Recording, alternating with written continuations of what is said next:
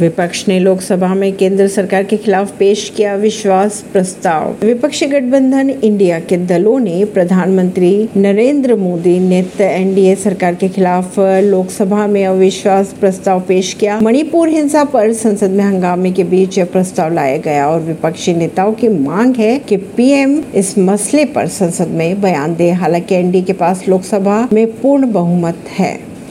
UP के CM ने आकाशीय बिजली से होने वाली जनहानि को कम करने के दिए दिशा निर्देश। दिल्ली एनसीआर में कंजक्टिवाइटिस के मामले बढ़ रहे हैं। धीरे धीरे एम्स में रोज़ाना सौ से अधिक केस हो रहे हैं। रिपोर्ट, दिल्ली एनसीआर की अगर बात की जाए तो लगातार बारिश के बीच पिछले कुछ हफ्तों से कंजक्टिवाइटिस का मामला बढ़ने लगे हैं। एम्स के डॉक्टर्स के अनुसार रोज कंजक्टिवाइटिस से कम से कम सौ से ज़्यादा केस सामने आ रहे हैं। परवीन नई दिल्ली